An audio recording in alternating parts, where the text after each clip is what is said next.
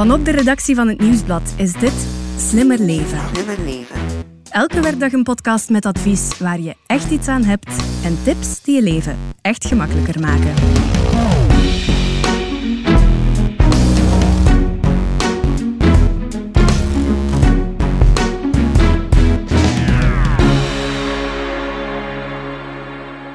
Online shoppen, shoppen, shoppen en pas drie weken later betalen. Is dat te mooi om waar te zijn? We gaan dat nieuwe systeem in deze podcast eens grondig doorlichten. Ik ben Elias Meekens en bij mij zit Stefanie Verelst, vaste redactrice van de podcast. Hey, hallo. En Laurent Stork, journaliste voor Slimmer Leven. Hey, dag Elias. In deze podcast gaan we het dus hebben over een nieuwe trend bij het online shoppen. Je krijgt uitstel van betaling. Hoe werkt het? Wat zijn de voordelen, maar vooral wat zijn de nadelen en risico's? Alle antwoorden in deze aflevering van Slimmer Leven.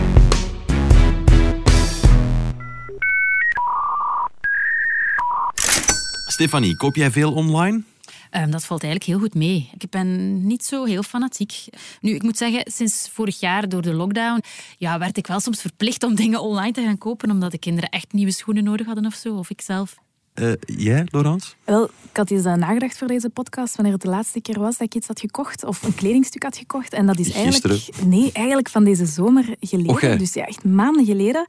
Um, bon, dat ligt ook aan het feit, ik ben klein. Ik ben een meter uh, 54. Dus het is heel moeilijk om zo op het oog te zien van ah ja, dat gaat passen. Meestal zijn broeken altijd veel te lang, truien veel te groot. Dus daarom is dat heel moeilijk. Dus om... jij volgt Stefanie, je hebt het liever gewoon in je hand. Ja, en je kijkt tenzij eruit. ik zeker uh, ben van bijvoorbeeld schoenmaat of zo, dat ik weet, ah, dat is een schoen die ik eigenlijk al heb en ik wil die nog eens kopen, dan doe ik dat Ja, wel online. ja, ja. Ja. Nu, eh, sowieso, sinds kort kan je bij ons eh, online gebruik maken van een nieuw systeem, Klarna. Buy now, pay later, belooft het. Maar wat is dat juist, Stefanie? Ja, je zegt het al, hè. je koopt nu iets online, maar je mag 21 dagen wachten om te betalen. Uh, het is een betalingssysteem van de Zweedse bank, Klarna. Het bestaat al meer dan 10 jaar hoor, maar het is pas vorig jaar in ons land ingevoerd. Vinden we dat overal? Nee, nee er, zijn, er zijn een aantal, vooral grote ketens, die dat systeem nu al hebben toegevoegd als een mogelijkheid om te betalen. H&M bijvoorbeeld, AS Adventure of die schoenenketen Omoda. Daar, daar vind je het systeem al op terug. Klinkt handig wel. Hoe werkt het precies, Laurence? Wel, stel, je vult je winkelmandje uh, met twee broeken, een trui, regenjas en dan klik je op bestellen en dan kan je kiezen hoe dat je wilt betalen. Gewoonlijk krijg je dan de mogelijkheid om met een kredietkaart te betalen of met een gewone bankcontact. Uh, maar dan komt daar ook Klarna op en dan kan je daarop klikken en voilà, het is, het is in orde. Een tijdje later komt je bestelling gewoon thuis en je hebt nog niks betaald. Geen probleem, want je krijgt 21 dagen de tijd om dat te doen. Klarna die schieten eigenlijk gewoon het bedrag voor aan die webshop. Dus als ik bij het afrekenen kies voor dat systeem, dan kost me dat nog niks. Ja, inderdaad. Ze gaan er niks voor aanrekenen. Het is eigenlijk ja, een gratis dienst. Hè? Ja. En het pakje is dan toegekomen. Ik kan op mijn gemak ja, die broeken passen en eens voelen aan de trui.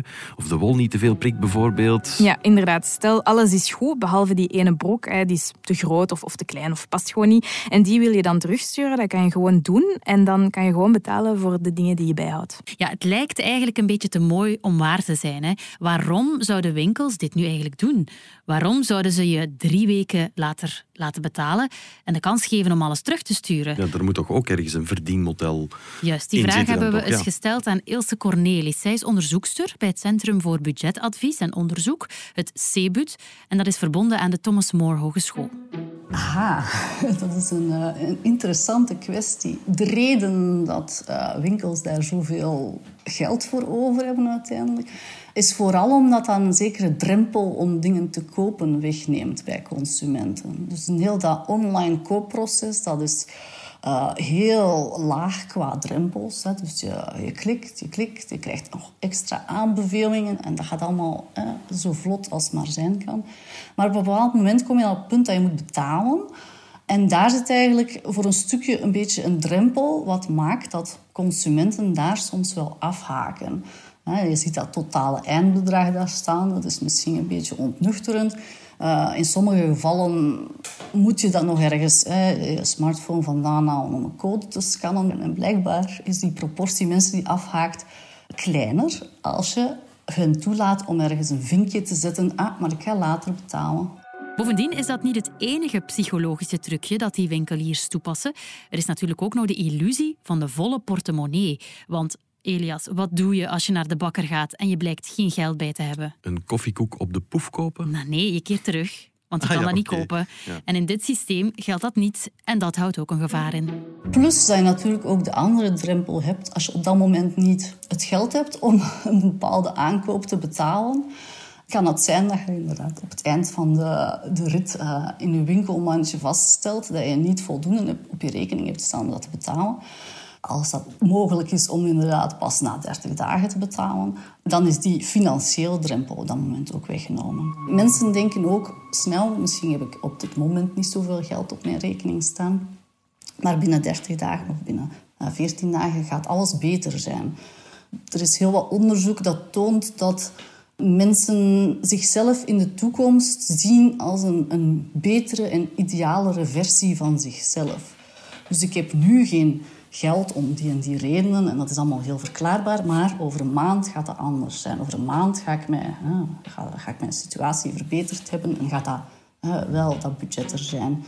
Uh, wat dat in realiteit natuurlijk heel vaak niet het geval is. We gaan het zo meteen nog hebben over de voordelen van dat achteraf betaalsysteem, maar we bespreken toch ook uitgebreid de valkuilen. Opgepast, maar dat is voor straks. We gaan er eerst even tussenuit. Tot zo.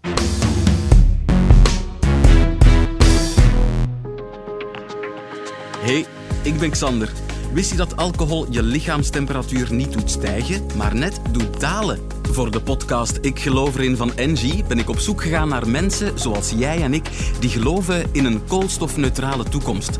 Laat je inspireren en krijg praktische energiebespaartips. Luister nu zaterdag in deze podcastfeed naar het verhaal van Jens, een technieker die op zee aan windmolenparken werkt.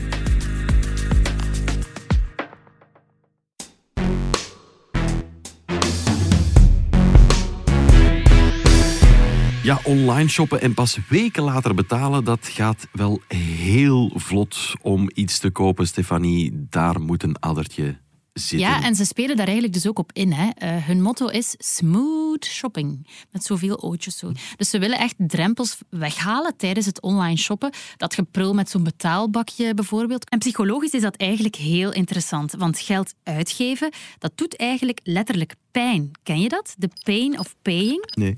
Wel, Leg uit. Ja, wel, in de psychologie is dat een goed onderzocht fenomeen blijkbaar. Als je een dure aankoop doet, dan wordt een deel van onze hersenen, de insula, geactiveerd. En dat deel staat in voor gevoelens van walging en pijn.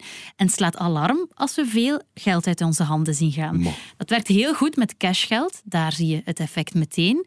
Um, maar bij online aankopen is dat veel minder. Meestal in, in onderzoek is dat uh, getoond met het fysiek betalen. Dus effectief het overhandigen van fysiek geld, dat doet het meest pijn.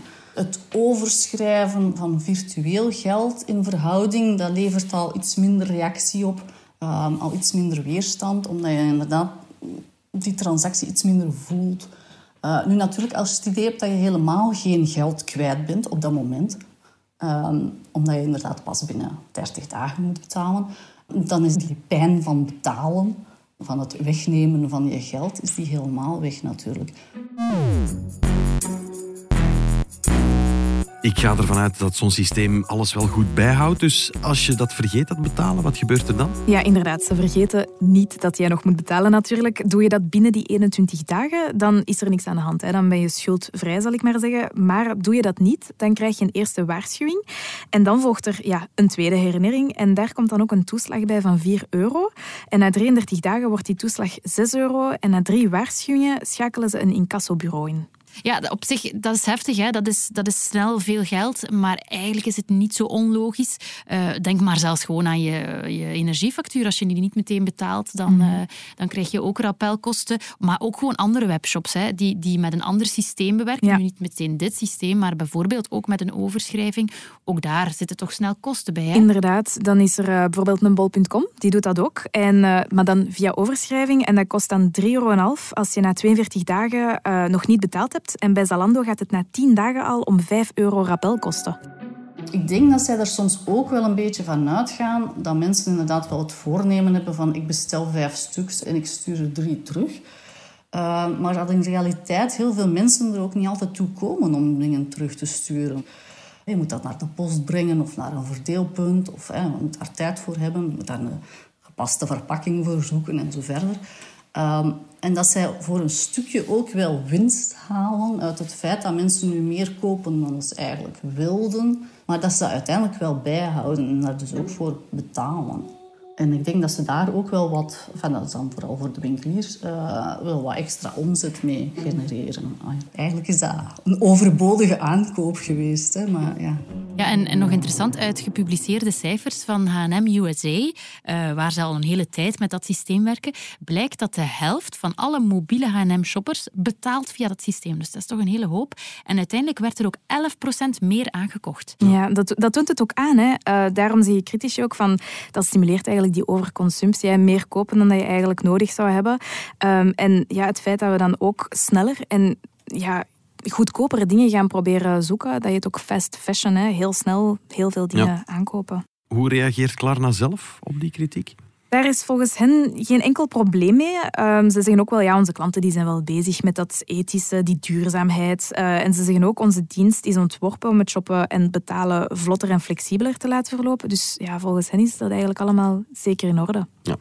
Nu, ik kan me voorstellen dat zo'n systeem van achteraf betalen ook heel gevaarlijk kan zijn voor mensen ja, die het financieel niet zo breed hebben. Ja, absoluut. Wie krap bij kas zit, uh, ja, die betaalt beter meteen. Hè. Doordat mhm. je met dit systeem wel heel gemakkelijk en zonder kosten kan shoppen, worden die mensen echt wel verleid om dingen te kopen waar ze eigenlijk het geld niet voor hebben. Eigenlijk speelt Klarna een beetje in op de zwakheden van de mens.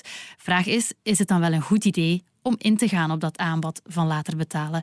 Wel, de raad van Ilse Cornelis is dubbel. Het kan een handig systeem zijn, maar alleen als je er goed mee omgaat. Ik denk dat het geen kwaad kan om zo'n systeem te gebruiken.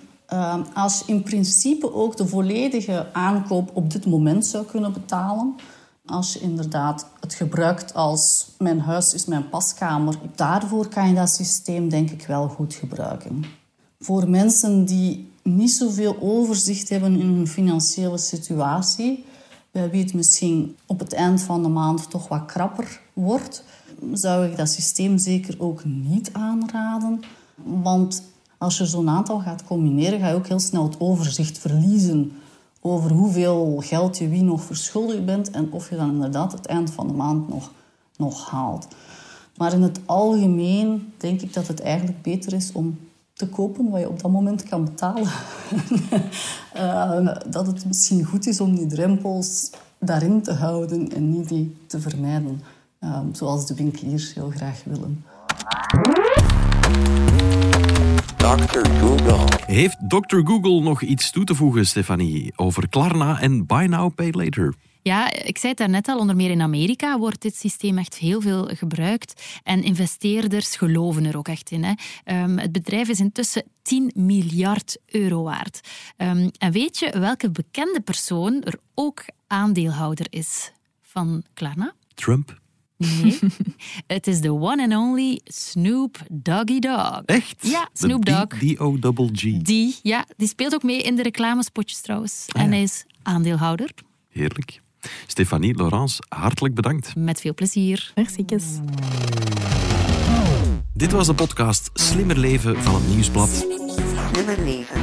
De presentatie was in handen van mezelf, Elias Meekens. De redacteurs waren Stefanie Verhelst en Laurence Tork. De audioproductie gebeurde door Pieter Schrevens van House of Media. De eindredactie werd in goede banen geleid door Bert Heijvaart en Eva Michom. Wil je reageren? Dat kan op slimmerleven.nieuwsblad.be. En als je deze podcast leuk vond, schrijf gerust een review op je favoriete podcastkanaal. Zo toon je ook anderen de weg. Alvast bedankt.